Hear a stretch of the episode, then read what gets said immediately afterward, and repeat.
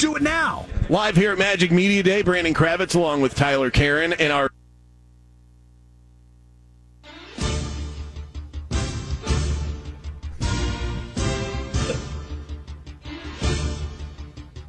Oh, that's funny. That's funny. When you think that you're playing an intro, but really it's an interview that we had from months ago with Jonathan Isaac.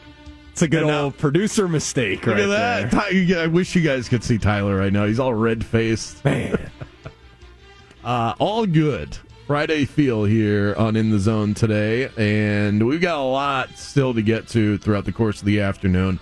My stone cold locks, I've got a number of them for the Super Bowl, uh, including I'll just dive further into why I'm picking the Chiefs, but then there's more that goes along with all of that. Definitely going to be bet heavy this weekend, as I think if you guys know me, you know, uh, or know us on this show. That's how we're gonna how we're gonna do things. We also have our bold weekend predictions. I have whittled down my top five Usher songs uh, on his catalog for me personally, and we'll get to our listener questions. So I did want to throw that out there. We've got Magic Knicks tickets that we're going to award to somebody right in the middle of the five o'clock hour. If you have a question that you want to throw our way, you can ask us anything that you want. 50857. It is our live listener mailbag, and we'll get to those questions at about 520. But your question could win you tickets to Magic versus Knicks, and I will text somebody back before the end of the day. Now, I know you all lead very busy schedules. You check in as much as you can on this show. We appreciate any minute that you give us. Well, we've had a lot of Super Bowl coverage over the course of the week, and there's no way that you've been able to catch all of it. So, Tyler did a really good job of whittling it all down, condensing some of the different interviews we had with Randy Moss, not the receiver, the analyst, with Raheem Palmer, with Solomon Wilcots, who's played in a Super Bowl himself. And it's been a busy, hectic Super Bowl week for us. That is why we have produced for you our Super Bowl super duper recap.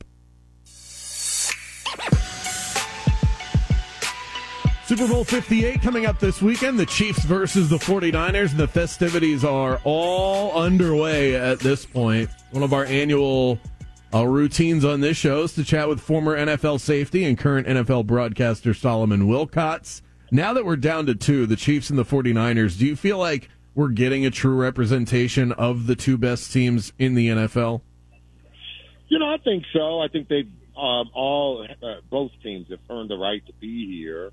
Both have had to go through some tough moments that either was going to pull the team apart or it made them stronger and, and draw close to one another. We know about the Chiefs' struggles with the receivers dropping passes more than any other wide receiving corps in the NFL. The 49ers went through their difficulties with the injuries to Trent Williams, uh, the injury to Deebo Samuel. There was a stretch of games they lost three in a row, um, and it looked like they were not going to be the number one seed. Right? Uh, there was a lot of things taking place, but yet they righted themselves. Both teams did to find themselves before they got into uh, the postseason, and here they are. I will say this: in a day of free agency and salary cap, gone are the days of, of a perfect team with no weak areas on their roster.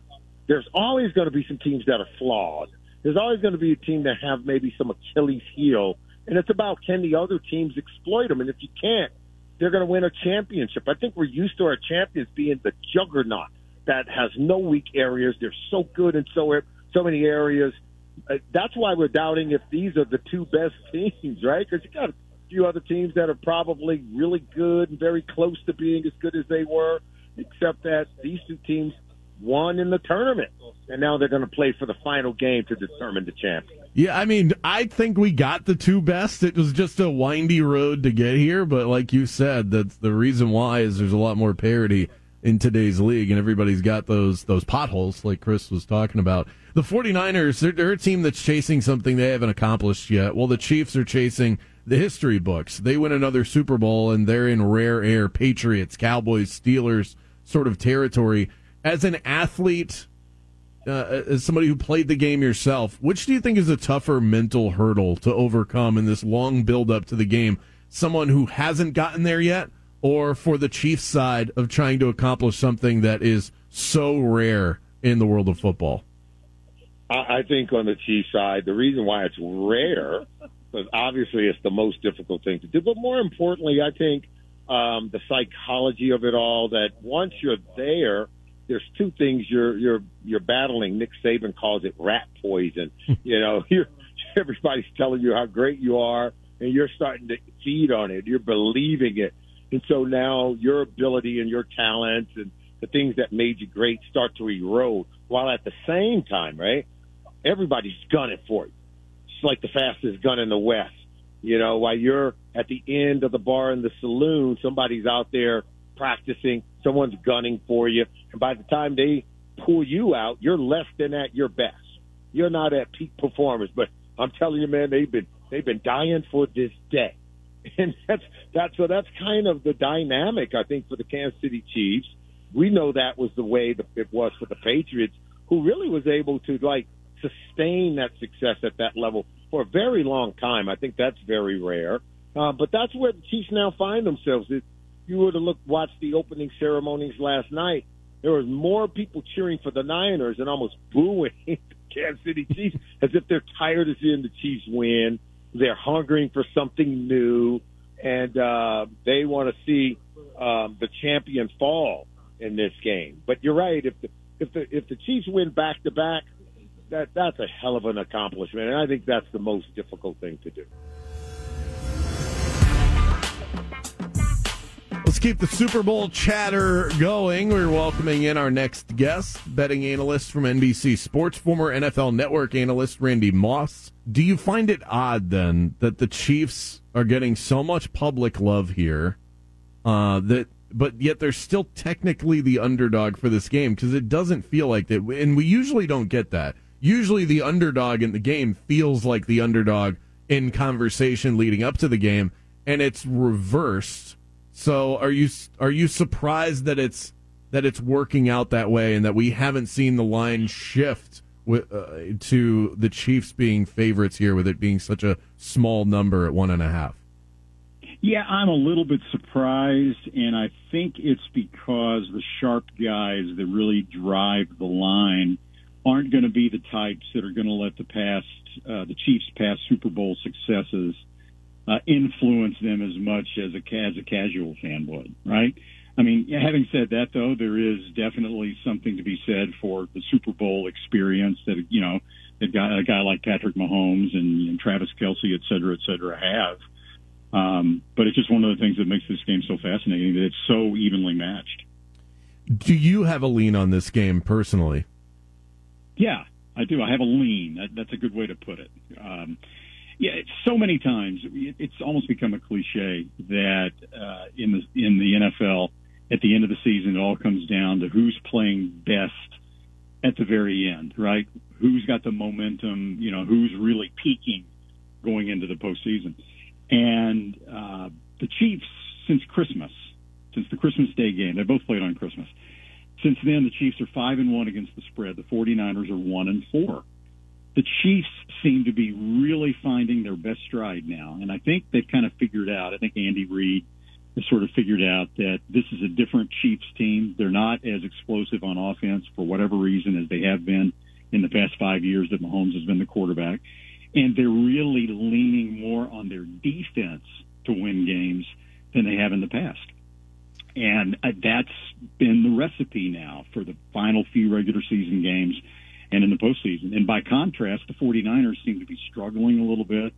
Uh, they've fallen behind a couple of times in the playoffs and made some improbable comebacks. Brock Purdy, uh, for all his accuracy during the regular season, hasn't been as accurate in the postseason. He's had several balls that probably should have been intercepted and weren't. Uh, so I think the two teams are moving in slightly different directions right now, and that's the way I separate them. So I give the Chiefs the advantage. I think, by the way, this is the best job Andy Reid has done in his tenure so far uh, with the Chiefs. Yeah, I mean, hitting the hitting the stride at the exact right time. It just felt like all year long this team was a mess, and all of a sudden they look like the best version of themselves. And outside of Travis Kelce, who do we really feel great about in this offense? Uh, and and right. this is a guy, this is a coach that in years past had you go back to the Eagles had Terrell Owens at one point to work with. And I don't think people really realize uh, how up against it the Chiefs were going into this season. Uh, Warren Sharp in his annual uh, uh, preseason extravaganza that he releases every year uh, had some fantastic statistics on the way the schedule makers had severely disadvantaged the Chiefs going into this year. Not just the teams they were playing, but the rest that opponents had in the Chiefs games compared to the rest that the Chiefs had. Mm. It was almost unprecedented um, how the schedule was stacked against the Chiefs. And when they went three and five during that period of time in the middle of the season, you know, I was wondering if that was going to be their undoing. Uh, but they somehow managed to turn it around. The defense of Steve Spagnuolo has been absolutely sensational. And I think right now they're going in a slightly better direction than the 49ers have done.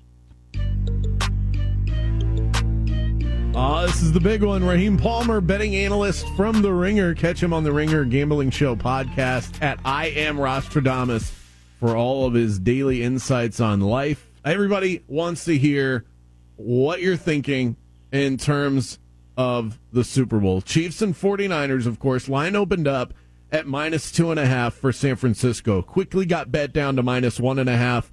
What's the right side in your opinion? Have you taken a financial stance yet? And for the record, people on our text line taking bets themselves on where you are on this game. And wow. yeah.